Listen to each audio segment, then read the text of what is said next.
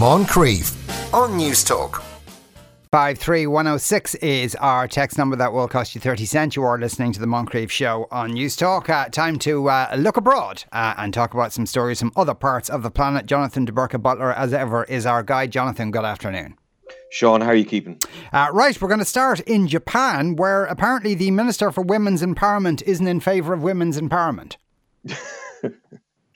it looks that way, all right. Uh, this is, as you said, the Japan's Minister for Women's Empowerment and Gender Equality Tomomi Murakawa. Um, she's among a group of conservative MPs who appear to be opposed to um, a legal change that would effectively allow women to keep their maiden name after marriage. Now, this will be hard for some people to believe, but in Japan, it is uh, illegal to have a different surname once you get married, right? So that's been enshrined in law ever since 1897, part of the civil code, and it hasn't been changed, right? Now, a lot of people in practice keep their maiden name. For example, the minister herself keeps her maiden name for her work and TV appearances and that kind of thing. But on legal documents, whatever else, mortgage, whatever else you're having yourself, she has to have the name of her husband, or at least they have to have a shared name, right? It doesn't. Mm. The law doesn't actually stipulate that it has to be the man's or the woman's, but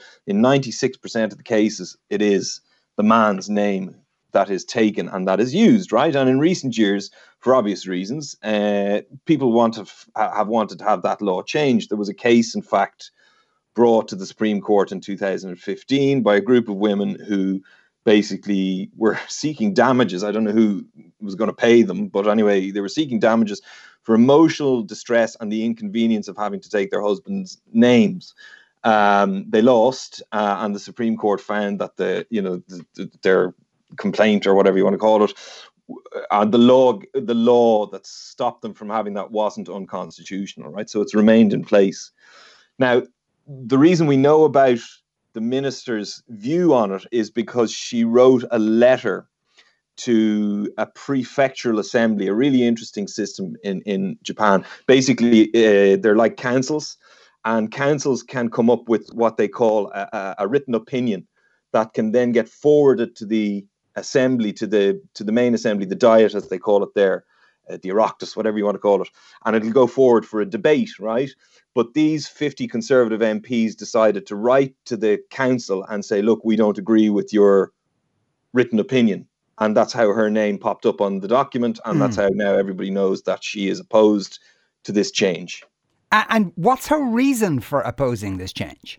Well, she she says it's it's kind of weird because when when it was when she was caught out, I suppose uh, she said that it's just a personal opinion, right? And so we we can only infer from that that she's broadly in line with other conservatives who basically believe that the law reflects you know the tra- Japanese tradition, right, where it's not just individuals who marry, but families who who marry, right, who who kind of come together. It's a union of two families as such.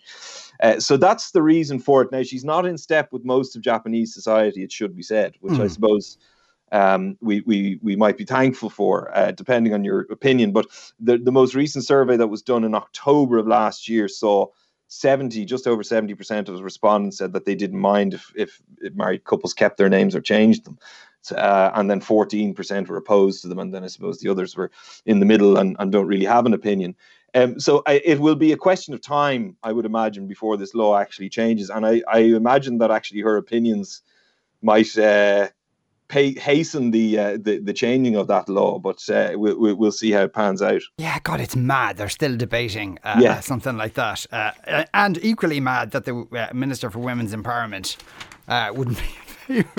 It does beg the question of why she has that job in the first place, and was it a joke giving it to her? Well, that's a good point. She, she's only a recent appointment, it has to be said. Um, I think the woman who was there before has gone off to look after the Olympics, so so that's the reason she got it. But anyway, there you go. It's not a great start for her. yes. Right. Ecuador, we're going to go to ne- uh, next. And uh, a gang war. is Was it, is this a gang war in a prison? Yes. Um, I, I, this stood out. I know we, we, we kind of covered a story on Ecuador recently enough, um, but this kind of, I wanted to go back again because this kind of stood out to me as being strange not necessarily for South America, but strange for Ecuador, right? So this this is the story of 79 inmates have been killed in fighting that took place last week between Tuesday and Wednesday across four jails in Ecuador. Okay, now it's thought that it was sparked by the death of a gang leader uh, in December, a man by the name of Jorge Luis Zambro- Zambrano. Okay, and he was the leader of a gang called the Choneros gang. He was in prison up until recently. I think he was released late last year, and while he was in prison, he was kind of running a drugs racket and all sorts of different smuggling things and and extortion rings, which mainly ran within the prison system, right? So he was the head honcho of that particular operation. And when he was killed, he was assassinated in a coffee shop, I believe, last year in December. Uh, there was a vacuum. And this relates to who is to fill that particular vacuum, obviously. But I don't think anybody expected it to come to such an extreme. I mean, 79 deaths across four jails, and that was only of, as of last Wednesday, I think. And uh, the government have said uh, that the situation is under control or it came under control on Wednesday. But it's something that you don't really hear about that often in Ecuador. There are other countries in the region that you'd hear of gang wars and prison breaks and all sorts of things and, and, and gang murders within prisons, but not so much in Ecuador. I mean, the murder rate in Ecuador has come down uh, hugely in the last number of years, and it's down to a, between five and six per 100,000, which is really low compared mm. to like say Venezuela where it's you know 36 or f- between 36 40 or other Central American countries where it's even higher again um so it's a strange sort of a story for this for this particular country and uh, hopefully not one we'll see repeated anytime soon. Uh, yeah, but it just goes to show that, that, that obviously there were uh, lots of people within those prisons who yeah. were armed and extremely dangerous, and, and you know the, uh, uh, there wasn't much the authorities could do about it. But the sounds of yeah, it, they did they did say that it was extreme. It looked as if it was extremely well organized. Um, so obviously, what they were fighting for was worth it from their point of view. Yeah. Right. Uh, the uh, the EU versus Venezuela. What's going on here? yeah, quick one. This really it's a, it's, it's a diplomatic spat that is hardly un- to be unexpected. To be honest with you, um, it started at the beginning of the year when. So you know that there was elections at the end of last year in Venezuela, right? It was mm. the last piece in in the jigsaw that Maduro needed basically to have a clean sweep r- right across the board. Like so, so the Parliament, he didn't control Parliament, and he does now, right? But the opposition boycotted elections last year, and to be fair, they looked fairly dodgy, uh, particularly when Maduro decided that he was going to uh, increase the assembly by 110 seats. Uh, you know, just before the election started.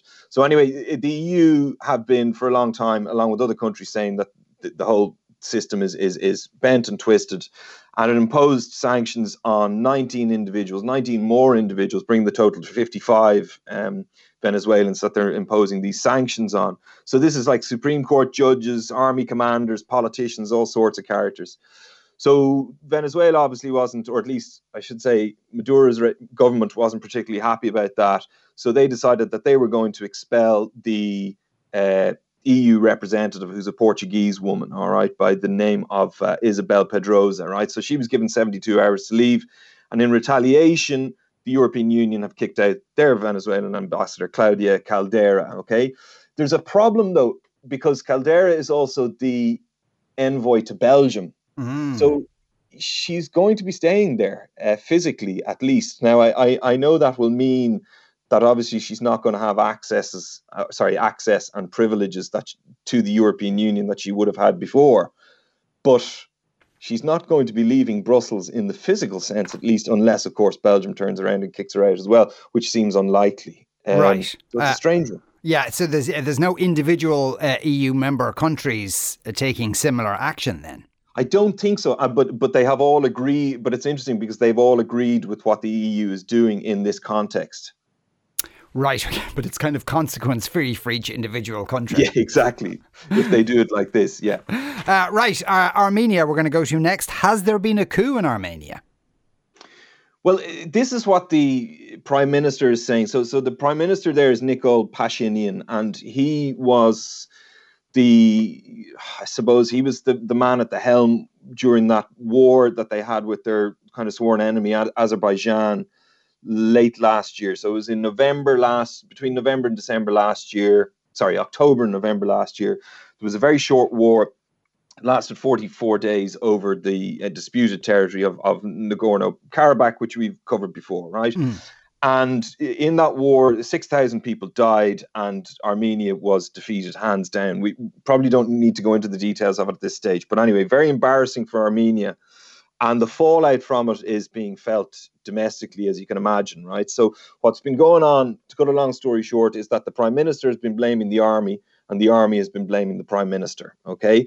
And uh, the army last week issued a letter calling for the resignation of the prime minister very dangerous territory because what that means is that the army is getting involved in politics. Mm. So this really angered the prime minister and and many people, not even his supporters necessarily, but many people who just support democracy, I suppose. So what he did was he called for the resignation of the, the, the head of the army.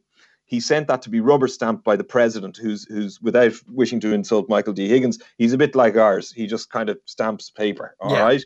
But in this case, uh, the the president said, "Look, I'm not signing that," and he sent it back to the prime minister. The prime minister, not happy with that, resubmitted it with the warning to the president that he would be impeached if he didn't follow through on his constitutional duties. So all of a sudden, it's become a crisis between the army, the prime minister, and now the president. And there are mm. protests going on, calls for resignations, counter protests, and it's all getting very hairy. So the the prime minister calling it a coup. Uh, there's been no guns yet, but right, it's it's it very dangerous like territory his head. Uh, but I, I, and and the president, as I understand it, is saying I won't sign this because it's unconstitutional. Yes, I, I would have thought the prime minister could fire the head of the armed forces, or or, or the president could, uh, uh, rather than. Uh, yeah, I, I, genuinely I don't know on what basis the president is saying that it's unconstitutional. I really don't know because I would have assumed that the president is the commander in chief, like he is. I mean, that's one mm. of the hmm. titles that these types of pres- presidents are often given. Uh, so uh, it, I suppose it's up to him, but I don't know why he's saying it's un- unconstitutional. I, I, have a feeling he just doesn't want to get involved in the firing of the people who who have control of the guns and could well be plotting to take over the government because his head could be on a plate fairly soon as well. Right, and and this is, I suppose, as you said, largely to do with the peace deal there. Uh, and yeah. so, if if there is a change of prime minister, that presumably endangers the peace deal. I I wouldn't think so, and the main reason is Russia.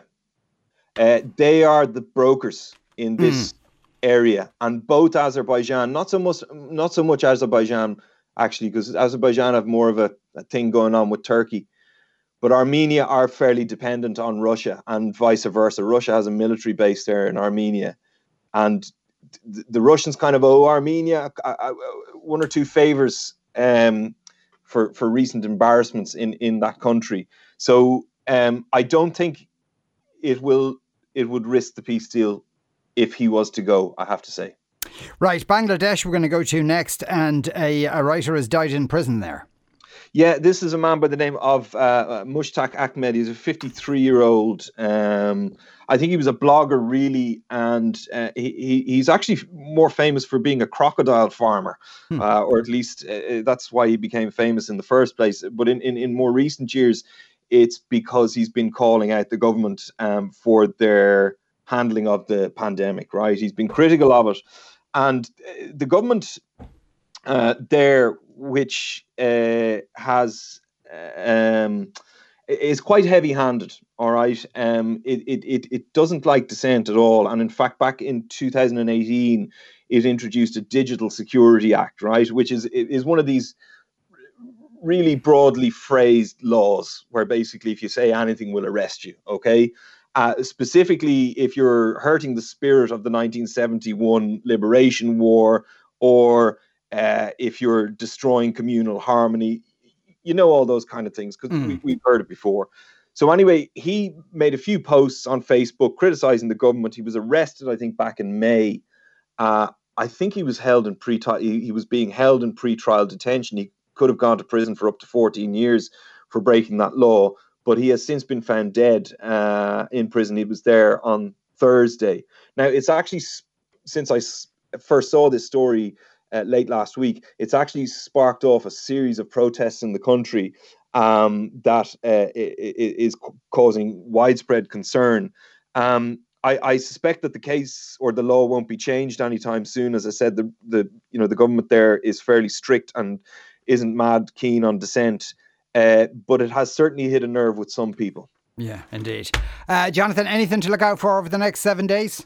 Yeah, there's a few things. Uh, Friday, the, the Pope is actually getting on the plane and he's going off to Iraq, uh, where he's starting oh. a state visit there uh, for a few days. Uh, there's going to be elections on Saturday in the Ivory Coast, which uh, should be interesting enough. And then on Monday, of course, March the 8th is International Women's Day. So uh, we'll be all celebrating that. Jonathan, thanks a million as ever. Jonathan de Burca. Uh, Jonathan de Burca, Butler there. You are listening to the Moncrieff Show on News Talk. We're going to take a break back in a couple of minutes. Moncrieff on News Talk.